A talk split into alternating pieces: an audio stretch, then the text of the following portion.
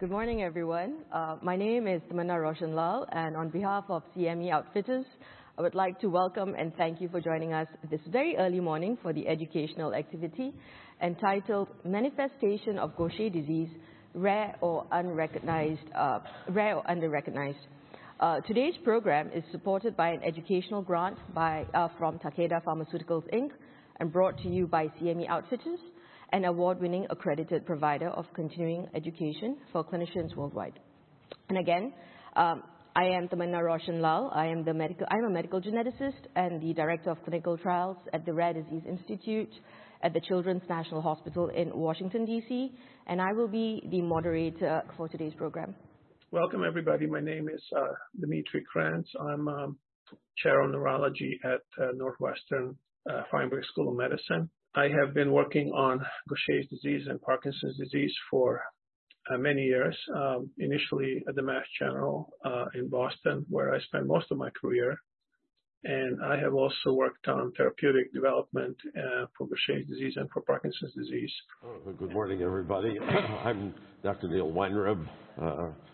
I'm a voluntary associate professor in human genetics, even though I'm actually a hematologist at the University of Miami, Miller School of Medicine in Miami, Florida. And good morning. I'm Coy Helderman. I'm a physician scientist and head of the multidisciplinary lysosomal storage disease clinic at the University of Florida. So today we are going to be discussing underrecognized manifestations of Gaucher disease. So the first objective is to identify these clinical manifestations. The second is to evaluate the efficacy of current diagnostic methods in recognizing these rare symptoms, as well as to implement patient-centric management strategies within a MDT to optimize long-term outcomes of patients with Gaucher disease. So let's start off with a question, because that's the best thing we can do first thing in the morning. Which of the following clinical manifestations of Gaucher disease is present in all patients upon diagnosis? All right, and the answer is none of the above, because these symptoms don't occur in all of the patients. They occur in some of the patients, and it can be varying symptoms. So well done. Now, this slide is a quick overview on the different GD classifications. As we know, this condition is caused by biallelic GBA variants, which causes glucocerebrosidase enzyme deficiency. And traditionally, the classification is divided into type 1, type 2, and type 3. Up to 1% of the general population are carriers. However, this is 8% in the Ashkenazi Jewish population. And as you can see, there are symptoms that go across the board in all classifications. However, there are manifestations that are only seen in certain types versus subtypes. And this is actually one of my favorite slides. It shows you how heterogeneous this condition really is, because it spans over all the types and subtypes. Currently, we have over 300 variants in the GBA1 gene that has been identified, and there have been different variable effects on glucocerebrosidase activity and different manifestations based on these variants. So as you can see, patients present anywhere from being asymptomatic all the way to a very severe presentation of hydrops fetalis in type 2 Gaucher disease. You know, with GD recognition and diagnosis, often there are a couple of routes that they come about where we can have, where diagnosis is made. We have asymptomatic screening, so newborn screening seen in certain areas, genetic carrier testing, and that's mainly the asymptomatic manner. However, it is quite a diagnostic odyssey for a lot of our patients. The first healthcare provider encounter often does not raise any red flags for the patients, because they often don't have symptoms or have very non-specific symptoms. And the referral process can continue until often a Gaucher disease expert has been, someone's actually referred them to an expert. And this often can take many, many years. There was a survey done in the United States where 1 out of 6 patients with Gaucher disease had a diagnostic delay for more than 7 years. So, you know, it shows you how late sometimes it is before we can actually get these patients seen and treated. So optimal timing of the diagnostic of diagnosis is actually very crucial, because delayed diagnosis and unclear timing of initiation of patients means delayed management. Therefore, although we know bone and visceral manifestations are often one of the more important symptoms to look out for, there are many other presentations that are underrecognized, and that is what we were trying to bring across in our presentation today. Ideally, multidisciplinary care would recognize and monitor for all of the above to optimize treatment as well, quality of care, and the rest of the presentation today will focus on these under-recognized manifestations as well as how we go about managing the symptoms. So let me start by introducing neurological manifestations of Gaucher's disease. And I'm not going to go through all the details on this slide, but just to mention that there are neurological manifestations that are linked to different subtypes of Gaucher's disease, including Parkinsonism, which is going to be the main topic of my presentation today. So when we first started thinking about the link between Parkinsonism and Gaucher's disease, we were struck by the relationship of multiple lysosomal diseases, such as Gaucher's disease, to more common neurodegenerative diseases. So one of them, obviously, that we're discussing today in more detail is Gaucher's disease, that has been shown to be linked to Parkinson's disease, both clinically, genetically, and pathologically. So patients who had Gaucher's disease were noted to be more likely to develop Parkinson's disease, but also their parents, who were heterozygous carriers, were noted to be more likely to develop Parkinson's disease than general population. So that was really the clinical observation that led to this research. But also patients with Gaucher's disease whose brain was examined post-mortem were noted to have pathology in the brain that was very similar to pathology that's observed in Parkinson's disease. I just want to mention here, even though this is not the topic today, but there are other lysosomal diseases that are linked to more common pathologies. For example, Niemann-Pick C, it's a lysosomal storage disease, and pathology in Niemann-Pick C patients resembles Alzheimer's-like pathology with plaques and tangles in the brain. Sanfilippo is another lysosomal disease that's linked more to frontotemporal dementia. And there are many other examples, but I just want to mention that these relationships between rare lysosomal disorders and more common neurodegenerative diseases actually provide an opportunity for some interesting therapeutic opportunities for more common conditions. Let's go on to our next question. Which of the following clinical features of Parkinson's disease is most often the presenting symptom in patients with GBA1-associated Parkinson's disease? All right, so it seems 26% say bradykinesia, and 26% say I don't know, and the answer, and 33% for resting tremors. And the answer is actually bradykinesia. All these symptoms can present, however, bradykinesia is the more common symptom that we see. So we have worked on this relationship between Gaucher's disease and Parkinson's for many years now.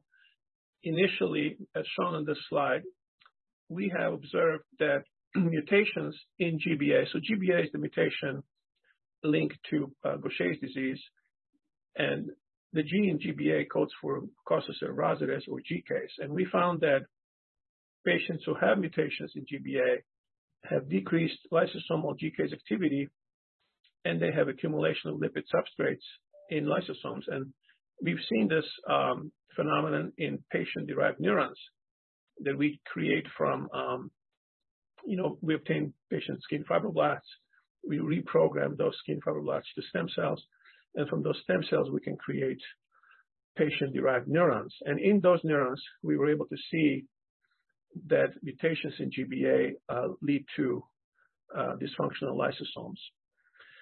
And we have also shown that this dysfunction is sort of specific, at least not specific, but it's preferentially seen in dopaminergic neurons. And these are the neurons that are affected primarily in Parkinson's disease.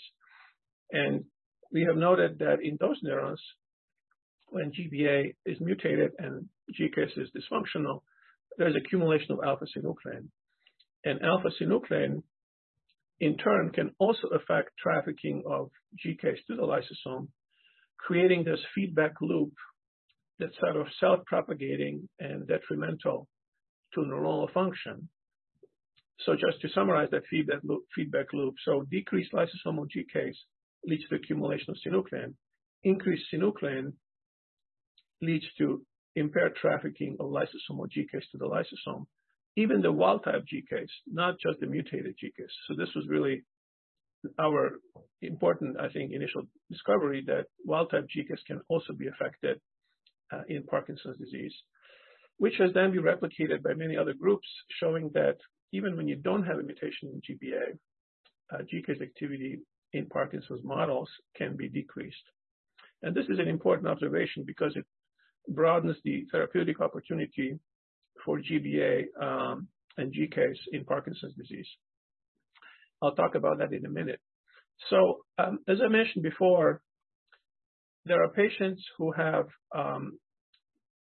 Parkinson's disease due to GBA mutation, and that mutation in heterozygous carriers increases the risk of Parkinson's disease, especially in certain populations like Ashkenazi Jewish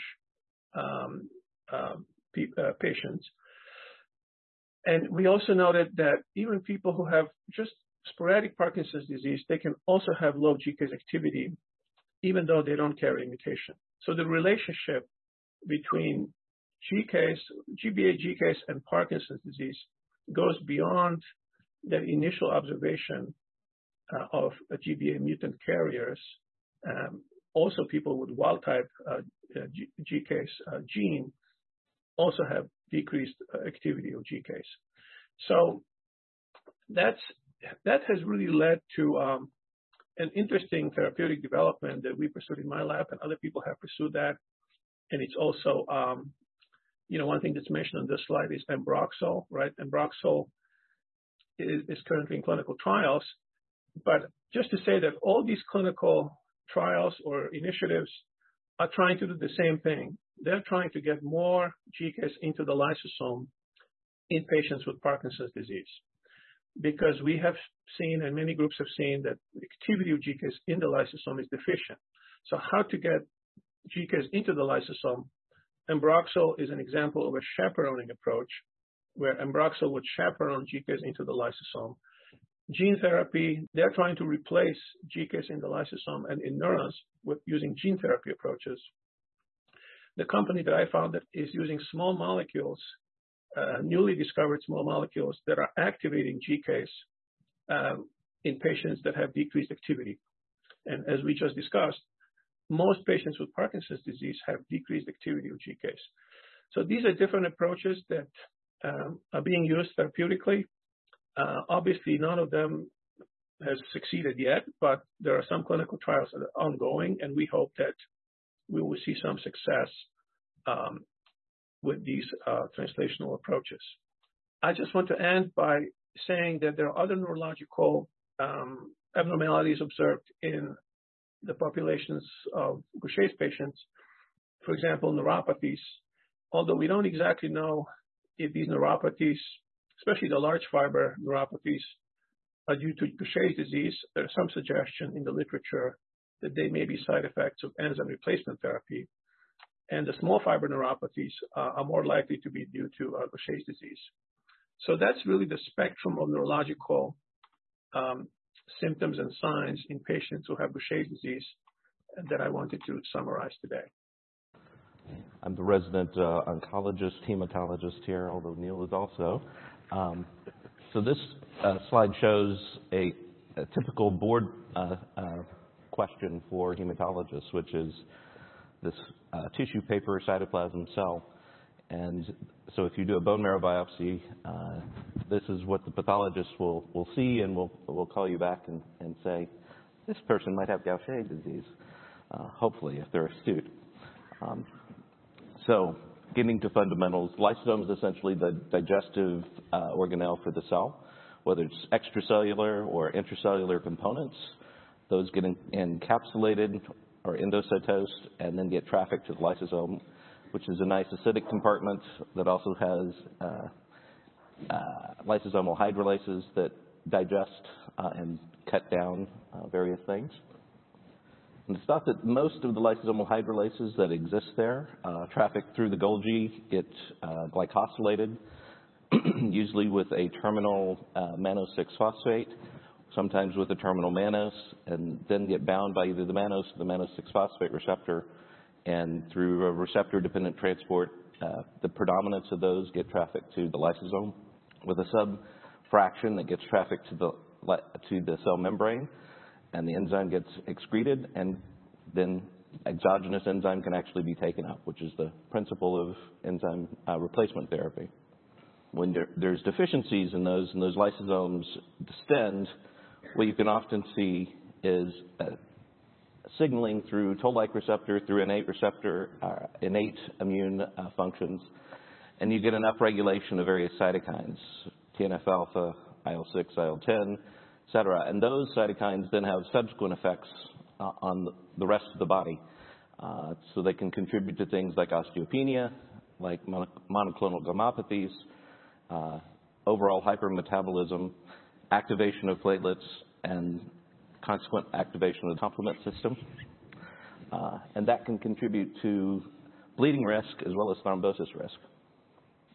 And before initiation of enzyme therapy, when platelets are low, we do see increased bleeding and perhaps some increased clotting, and this usually improves with treatment. However, we don't get every cell with enzyme replacement, so we still see a persistent platelet aggregation defect, sometimes minor, sometimes major, which can interpret to increased bleeding risk during pregnancy or high-risk procedures. And we see elevated D-dimers as well as depletion of ADAMTS 13. So when you have patients with Gaucher disease in the hospital and they're very ill and you're thinking DIC or you're thinking, a consumptive thrombotic picture, you may get fooled by these assessments. And it's been shown that up to half of patients have persistent mild to moderate clotting factor deficiencies, usually the 5-10s, 11s, and 12s, which we don't typically put at the top of our differential of clotting factors. A very common manifestation, actually, but one that we may not think about as often is before they start ERT especially, but even after, you get microocclusive problems in the vasculature.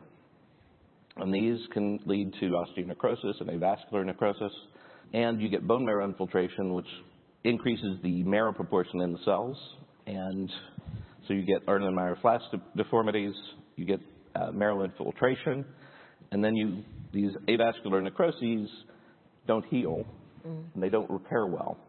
And so you have patients who have minor incidences in the bone, but then those grow over time, even on ERT. So the gentleman on the far right had a minor avascular necrosis of the humeral head, and now has complete frozen shoulder. And of course, a more common manifestation is hepatosplenomegaly, but those microvascular occlusions and that storage in the macrophages can happen also in the pulmonary vasculature, so you get interstitial fibrosis. And when you get interstitial fibrosis, you can get atelectasis, which can cause fevers. So you'll have a picture that may look like an atypical pneumonia, in addition to the hepatosplenomegaly. Also of note, when you're seeing these large livers and these large spleens and these patients who have inflamed livers, you'll also occasionally get liver lesions. And these are, so there's one condition that per the ASCO guidelines you can diagnose without tissue biopsy, and that's hepatocellular based on MRI washout with dedicated MRI. But not all hepatocellular carcinomas wash out typically, especially in Gaucher patients. So when you see a lesion, be a little more predisposed to getting a biopsy. It may be a gaucheroma, may be a hemangioma, or it might be a hepatocellular carcinoma. Indeed, there is an increased cancer risk in Gaucher patients. The most common of those is increase in monoclonal gammopathies, which subsequently predisposes to multiple myeloma. That is the largest risk component, also an increased risk of Hodgkin's or non-Hodgkin's lymphoma, the hepatocellular carcinoma that I just discussed, and probably several other cancers, although the relative risk is not quite as large. So, to summarize, you need to keep an eye on the liver and the spleen to look for these lesions, and biopsy lesions that are new or are growing need to frequently monitor the CBC and the CMP, and you need to be checking SPEPs to look for that monoclonal gammopathy and a progression of that. If your patient's about to undergo a procedure that's predisposed to bleeding, then performing some platelet function tests and coagulation tests would be an appropriate measure so that you can have appropriate factors available to supplement. And bone assessments, both pre-initiation as well as ongoing periodically, to look for evolving changes in the bone that your friendly neighborhood orthopedist can help you with. And you also need to be checking bone density because they are not going to maintain their bone as well. Thanks very much, Coy. Thank you. My assigned task today is to discuss some other atypical manifestations associated with Gaucher disease. I think we may have a little bit more time than we expected, so I realized that when we put this together, we probably didn't mention, I'm not sure if it's an atypical manifestation of Gaucher disease, but it deserves to be mentioned, and that's the interaction between Gaucher disease and pregnancy, which we had not discussed over here, but of course in the context that Dr. Helderman mentioned about bleeding problems, we know that for many patients the diagnosis of Gaucher disease, type 1 Gaucher disease, can be established in the context of pregnancy, especially in association with delivery, postpartum, when bleeding can be a particular concern. Actually, happy to have Dr. Debbie Elstein, who's in the room over here, who's published some of the early important literature about managing Gaucher disease during pregnancy, the role for treatment, which we will touch on a little bit when we discuss treatment towards the end of this presentation. But I did want to mention the issue of pregnancy, since it is an important one, and there can be significant complications during pregnancy, especially the bleeding complications, occasionally some loss of fetuses, which occur in untreated patients. So that's I think it was a good idea to at least to touch on that. For the rest of this mention of atypical presentations, I'm going to concentrate primarily on pulmonary disease. I was going to say that my wife tells me that I can and sometimes do talk about Gaucher disease in my sleep. I will try not to test that hypothesis too much today. So pulmonary manifestations do occur in patients with Gaucher disease. Actually, it's an interesting conundrum when one realizes that probably the single organ in the body which has the biggest population of macrophages is the lung. And the truth of the matter is that we don't see an awful lot of clinically significant pulmonary involvement in patients with type 1 or the so-called non-neuropathic Gaucher disease. And you would wonder why would that be the case when there's such a macrophage-rich organ available to cause trouble. And I'm not sure that we actually have a definite answer for that. And we can contrast that to acid sphingomyelinase deficiency, where pulmonary involvement is actually a major symptomatic manifestation of the disease and a major cause of morbidity and even potentially mortality. And so why accumulation of sphingomyelin does affect the lung, why accumulation of glucocerebroside, at least in the type 1 disease, does not seem to be a major causative of pulmonary involvement, I think is still something that needs to be looked at, whether it's a function of resident macrophages in the lung versus macrophages which are derived from the bone marrow. I think that's, I don't know of any evidence for that yet, but that's one of my possible areas where I think further investigation could be done. One area where there had been a lot of concern in the early days about pulmonary involvement in Gaucher disease was the issue of pulmonary hypertension, which for a time prompted us even to have guidelines suggesting that patients should have testing for pulmonary hypertension, both children as well as adults, even to the extent of having right heart catheterizations done. I think as time has gone on, that's become less of an issue. There have been a number of publications which suggested that splenectomies, which used to be, before we had other treatments available for Gaucher disease, splenectomy is a provocative cause for pulmonary hypertension, whether it's done for Gaucher disease or for any other condition for which splenectomy is sometimes indicated. And since we, fortunately, with the advent of modern therapy, now rarely see splenectomies being done for individuals with type 1 Gaucher disease, similarly, pulmonary hypertension seems to be a very rare phenomenon. And I think that's, again, one of the accomplishments of therapy, that by eliminating splenectomy and some of the complications of Gaucher disease, which are linked in part to the performance of splenectomy, we're sparing a lot of patients travail in that particular regard. Now, as far as some of the other manifestations, which you see on the slide here, I think we do see in patients with type 3 Gaucher disease significant pulmonary involvement, in contrast to the majority of patients with type 1 disease. It's true occasionally you can see some evidence of alveolar infiltration in a type 1 patient, and there have been some atypical pulmonary developments related to autoimmune disease. I had a patient who one time died of bronchiolitis obliterans with an autoimmune hemolytic anemia, and that seemed to be part of some of the autoimmune phenomena that can occur in individuals with type 1 Gaucher disease. But as I say, generally, that's not a problem for us. But in type 3, there's absolutely no question that pulmonary involvement is a real concern. Some of the better studies that have been done have come to us from studies of the Egyptian population. Again, we've had Dr. Maggie Abdul Wahab has written on this subject, and in her group of patients, and you'll see a reference in this slide as well to a publication by Dr. Tawani, and we know that even children can develop progressive pulmonary involvement, eventually sometimes even progressing to pulmonary fibrosis. Oftentimes, pulmonary involvement is associated with repeated pulmonary infections.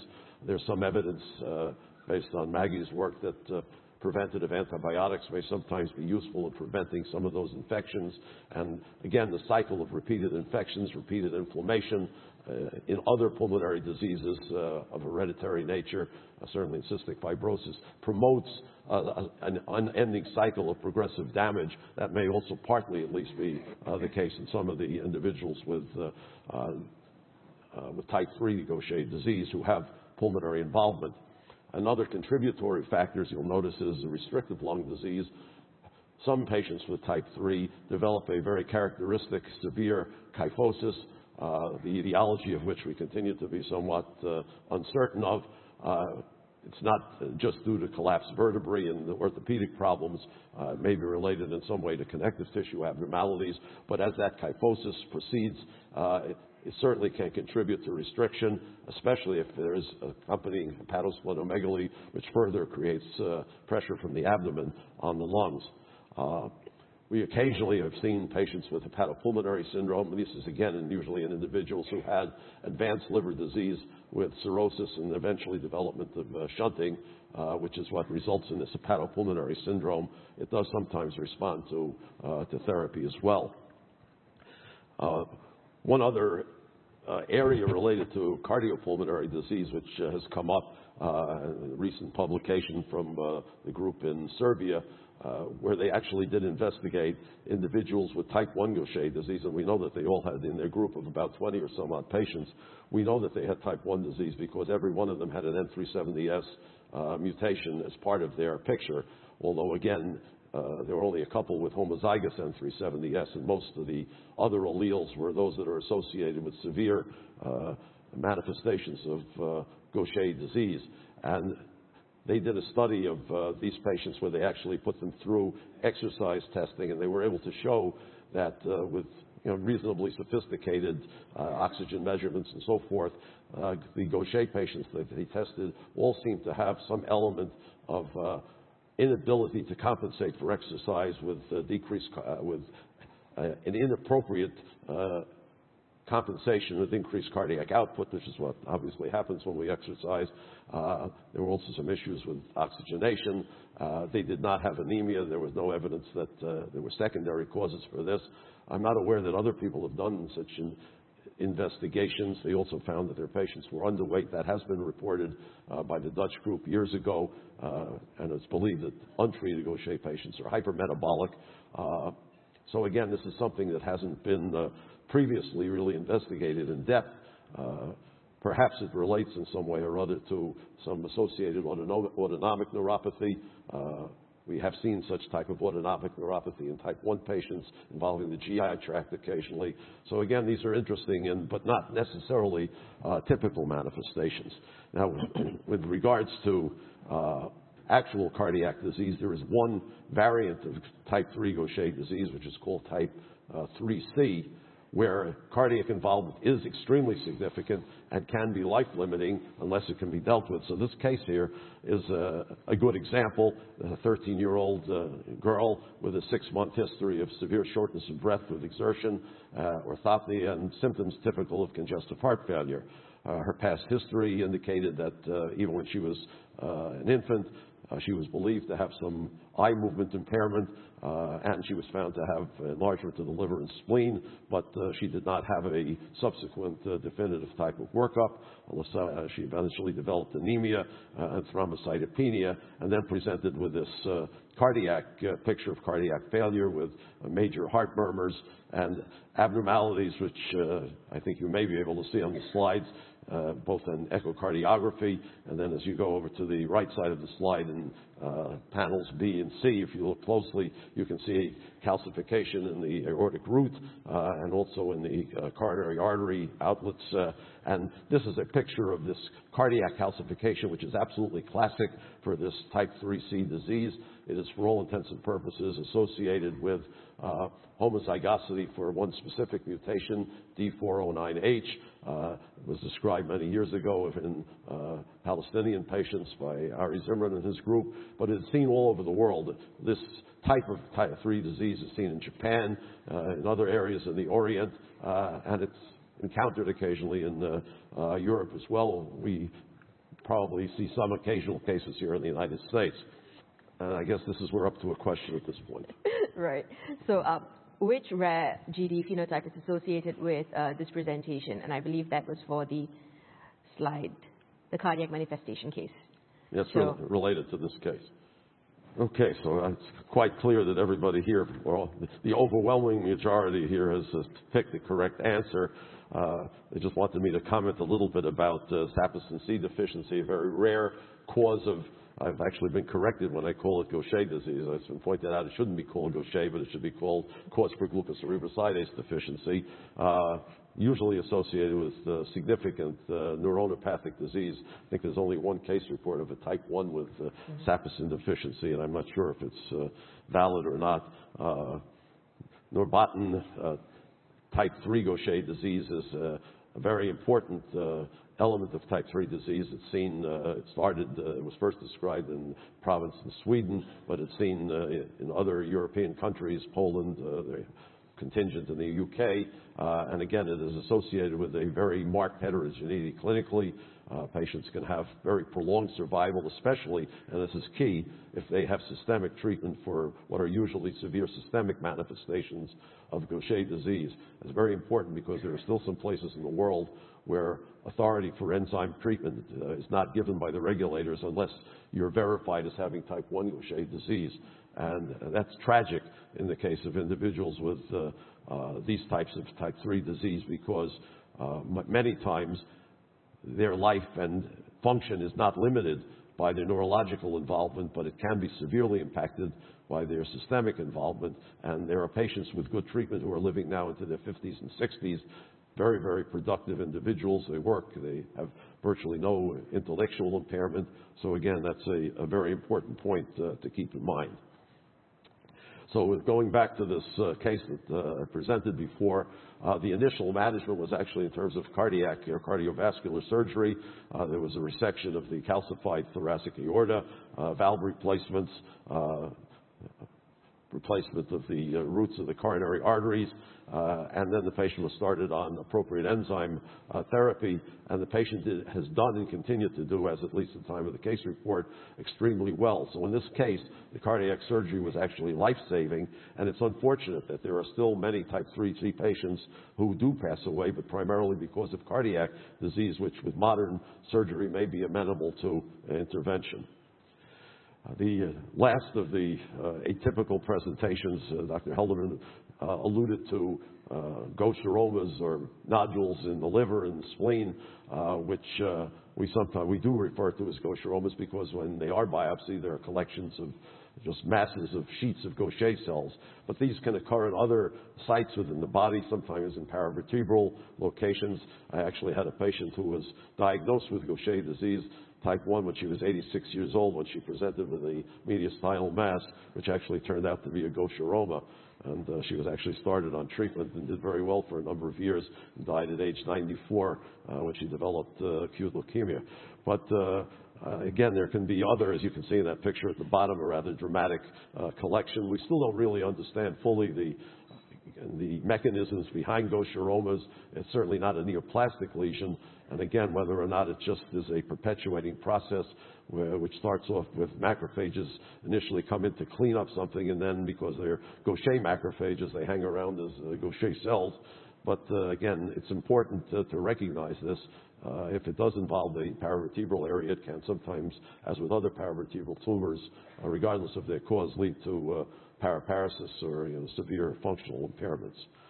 So at this point, I guess we're supposed to finish up by a very quick sort of standing on one leg review of treatment for Gaucher disease. Enzyme replacement therapy is still, I think, properly regarded as being the gold standard treatment. It's now been available to patients for more than 30 years. It certainly has had a major impact on the prognosis, quality of life, and outcomes in patients with type 1 disease, and as I say, I think as well for type 3 if one excludes the neurological involvement, for which unfortunately enzyme replacement therapy does not provide any direct benefits since it does not traverse the blood-brain barrier.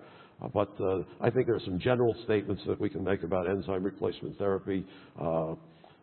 It does have to be given intravenously. There continues to be a very varying degree of sensitivity to enzyme in terms of dose. There are some individuals who seem to be exquisitely sensitive and can respond to very low dose therapy, which is good for them and good for society economically. But there are other individuals who unquestionably need higher doses. And the key here is that patients need to be followed carefully when they're on treatment. They have to be critically assessed, and treatment needs to be adjusted in accordance with their response, achievement of certain therapeutic goals, and in a certain sense, it's not a good idea to be overly dogmatic about dosing. I think the key is to individualize treatment and to adjust it to the lowest dose, which is effective and which controls all the symptoms of disease. There are currently, in the United States, three preparations for enzyme treatment available. As you can see, there's imiglucerase, which is the older of the three. Veliglucerase was the second one on the scene around 2010, and taliglucerase, which is a plant-derived product, which is not approved in many countries in Europe, but is used in the United States and in other countries. There are also now starting to be some generic preparations that they call imiglucerase, which is quite confusing because, especially when we're trying to track patients, we're not 100% sure if they're outside the United States what product they're actually getting. But the responses have been very, very dramatic, and just summarizing them quickly: increase in abnormal hemoglobin levels and low platelet counts, very reliably occurring within a couple of years of starting treatment, if not sooner. Reduction in spleen and liver size, oftentimes by 70 or 80%, although again, splenomegaly usually remains a little bit even with enzyme therapy. When studied, there have been frequent increases in abnormally low bone mineral density. Again, doesn't always occur, especially in older patients. The responses are not as favorable. In general, control of some of the bone manifestations, especially osteonecrosis and eventual joint deterioration, has been, again, a big accomplishment of enzyme replacement therapy, although with some limitations. And I mentioned before the elimination of splenectomy. Now, there are limitations of enzyme replacement therapy. It's not a cure. Somebody mentioned the word cure yesterday in association with Gaucher disease. We still don't have that, certainly with enzyme therapy. There still continues to be some evidence of cytokine turn-on, which can be persistent even in patients who seem to be relatively well controlled, and that may have consequences in terms of some of the emergence of malignancies, which we're not by any means convinced yet are prevented with enzyme replacement therapy. You heard about Parkinson's disease before, which occurs both in untreated patients, also in carrier patients, but it can occur in treated patients as well. There's no evidence that treatment prevents somebody from developing Parkinson's manifestations later in life. And then there are still, as you can see in the Kaplan-Meier curves, which is from a paper that we published on severity scoring in Gaucher disease, even individuals with relatively mild disease, shown in that yellow bar at the top, can develop osteonecrosis even 10 or 15 years after starting treatment. And then the ones who have more severe disease, and particularly post-splenectomy patients, there's actually a very significant incidence of recurrent osteonecrosis even with therapy. Because of some of these limitations, there's been some, and as well as the desire to try to avoid invasive therapy and repeated infusions, there's been interest for a long time in developing oral small molecule treatments. The ones that are clinically relevant at the present time all hinge on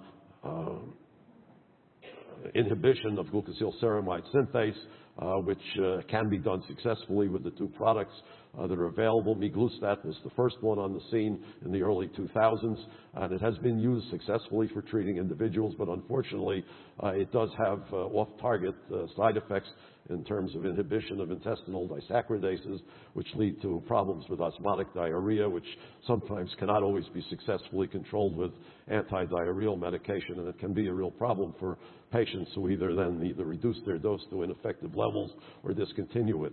The newer treatment, which has been available and approved in the United States since 2014, eliglustat, is also a somewhat more potent glucocerebrosidase synthase inhibitor. It doesn't have the same off-target effects as miglustat, and a number of patients have been successfully switched from enzyme therapy to the substrate reduction therapy. There are some patients, however, who still prefer to stay on enzyme replacement therapy for various reasons. Some patients have even switched back occasionally from substrate reduction therapy to enzyme therapy. Again, there are limitations for substrate therapy as well. The eliglustat does not successfully achieve therapeutic concentrations in the CNS, so it has not been a drug or an alternative for treating neuronopathic manifestations. There's investigation going on right now of a second-generation substrate reduction inhibitor for which there's some early suggestions that there may be some benefit in type 3 disease. There are restrictions in terms of the metabolism of eliglustat, which is metabolized by the cytochrome, particularly C2D6. Patients who are ultra-rapid metabolizers cannot be treated successfully, at least at the doses of eliglustat that we use. So again, it's not for everybody. These drugs also cannot be used during pregnancy, whereas ERT, on the other hand, although there's never been a formal study, but there's been a lot of observational information which I think convinces everybody that ERT can be used successfully during pregnancy and should be used during pregnancy in order to prevent complications even as early as the first trimester. So I'm going to conclude my talk with just mentioning that how do you actually decide what to recommend in terms of treatment, since we do have effective therapy. So as a recommending physician, what do you do? How do you choose? That's certainly a challenge between choosing between the three effective enzyme therapies that are currently available.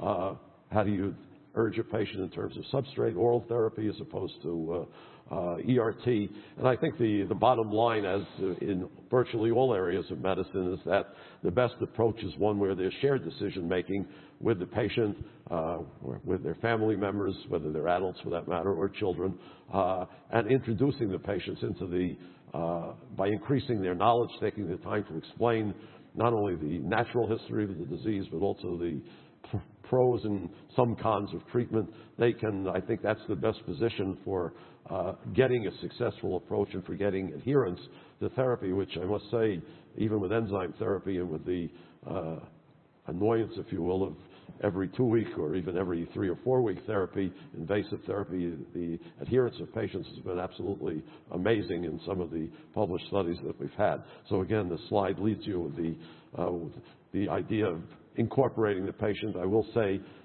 we still have a responsibility as physicians to make what we think are our best recommendations. You can't just leave a patient hanging out there. You do have to take a position, but that obviously should be based on what your best judgment is. And then I would have one other thing about shared decision making. There's an aphorism in the Talmud that says that the fate of the best physicians is to end up in hell. It's a loose translation of, and people wonder what that's supposed to mean.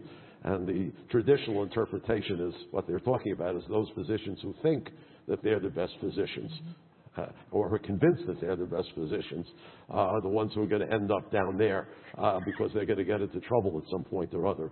So again, I think all of us, even as expert as we think that we are, it's always very useful to consult with colleagues. There are always people who have seen something that you haven't seen, and I know that most of us who are dedicated to Gaucher disease are very, very happy to answer questions and to have people call us, and we interchange among ourselves. So I urge you to do the same. So let's wrap up with some SMART goals to apply into practice. After today's program, we hope that you will be able to help reduce the diagnostic delay of Gaucher disease by considering it in your differential when patients present with both characteristic as well as under-recognized manifestations, as we have talked about today. To collaborate within a multidisciplinary team to provide holistic monitoring and individualized management of all manifestations of Gaucher disease. To integrate a patient-centric biological, psychological, social, and emotional factors into their treatment planning, where we use shared decision-making approaches between the patients, caregivers, as well as the medical professional, and applying knowledge of the benefits and limitations of ERT and/or SRT to optimize long-term monitoring as well as supportive management strategies for patients with Gaucher disease. Now, with that, now it's our chance to answer some of the questions that I have gotten through this program. So I have one question, and I think this question is for you, Dr. Helderman. What is the role of alpha-fetoprotein to differentiate between different liver lesions in Gaucher disease prior to deciding if a liver biopsy should be performed?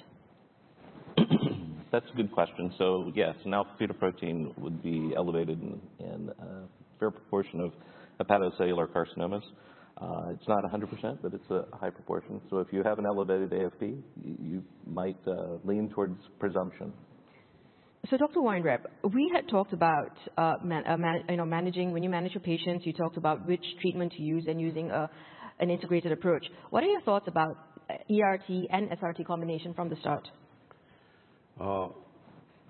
It's not, again, according to the labels, it's not suggested to be done that way. I am aware of a small number of patients who have been started on combination therapy because either they've developed resistance or allergies to ERT. I'm talking about now children because, again, children are not eligible for eliglustat therapy at the present time in the absence of a study yet, which is hopefully going to be done.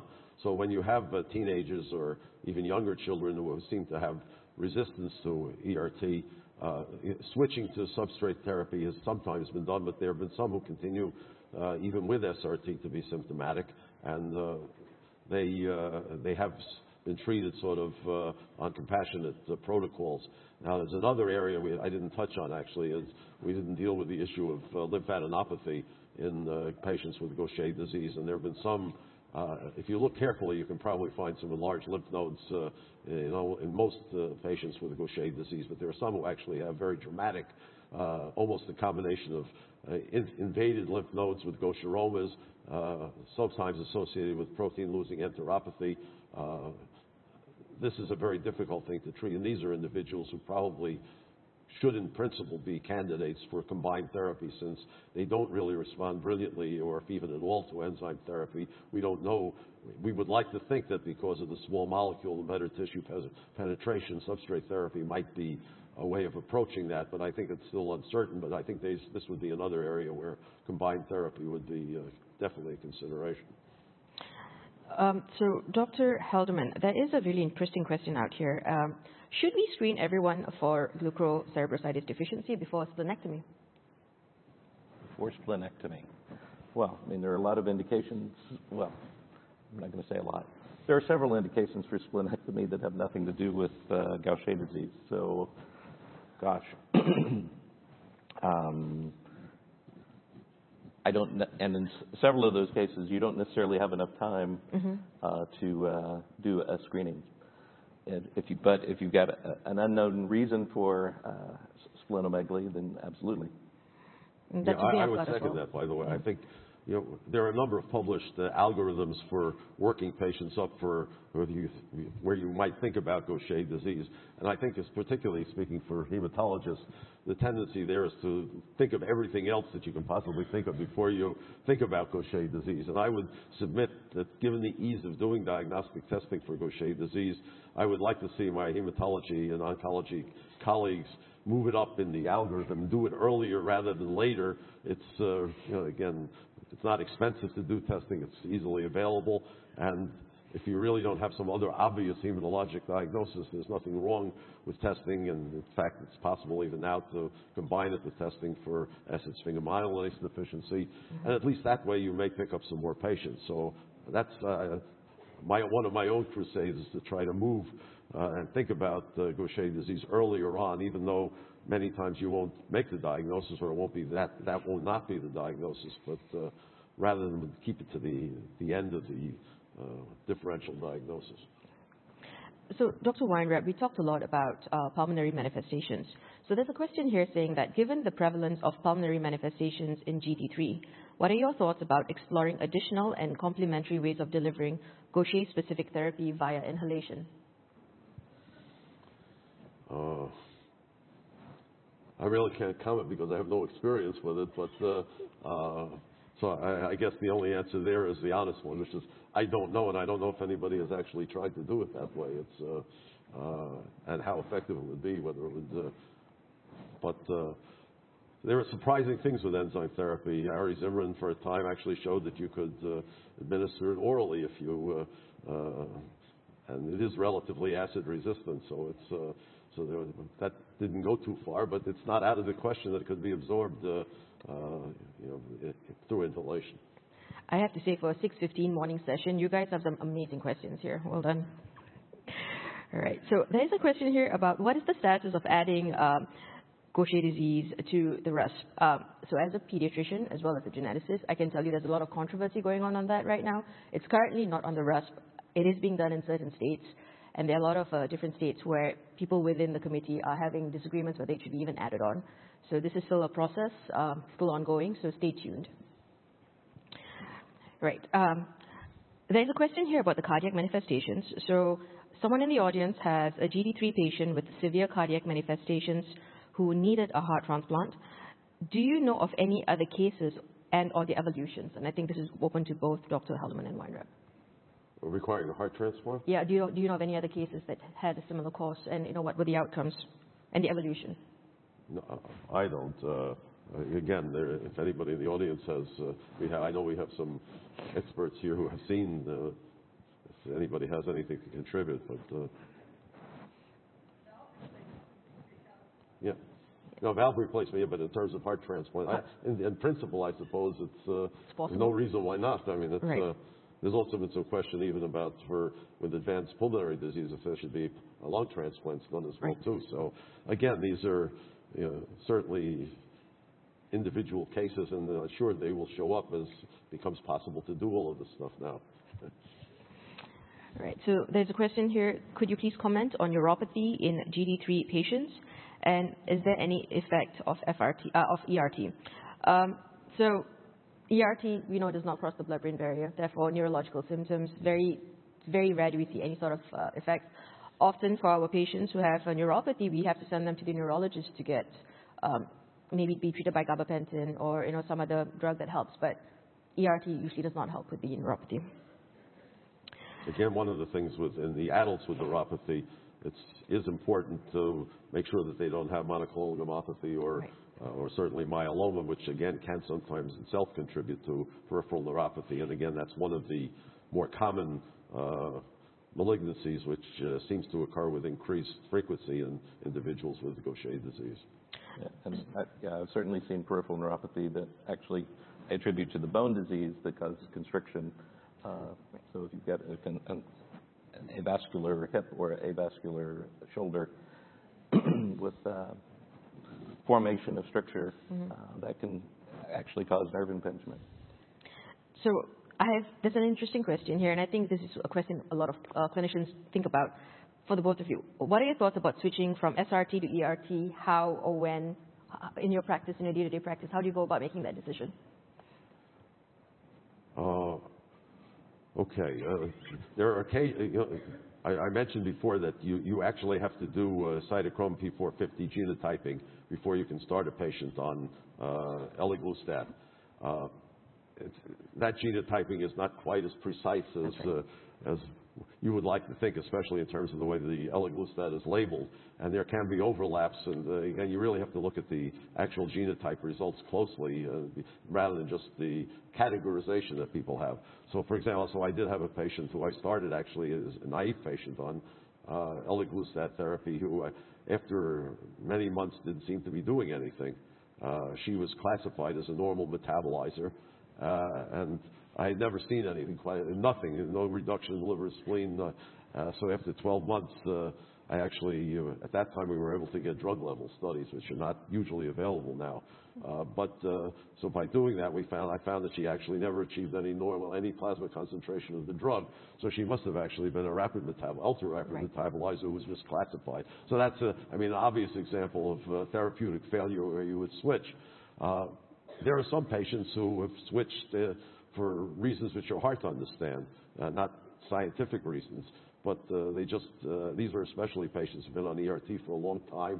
They figured, some of them sort of talked into going into the, I don't mean by the physician, but whatever, but to go on to the eliglustat, and they felt better on ERT. They were less, fatigue is a very common complaint in individuals with Gaucher, which we don't really, again, understand, whether it's, if you want to get fancy and relate it to cytokine, it's usually not related to anemia.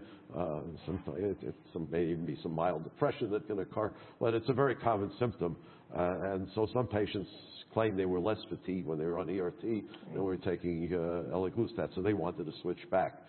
Then there were some who wanted to switch back because they liked going to the clinic because it turned into a social outing for them. They had friends there, either the staff or other patients, and it was something to do. So it sounds bizarre, but it's actually a valid observation. And so some of them wanted to switch back. And there was a paper recently published related to people switching back from SRT. Sometimes, occasionally there are some side effects.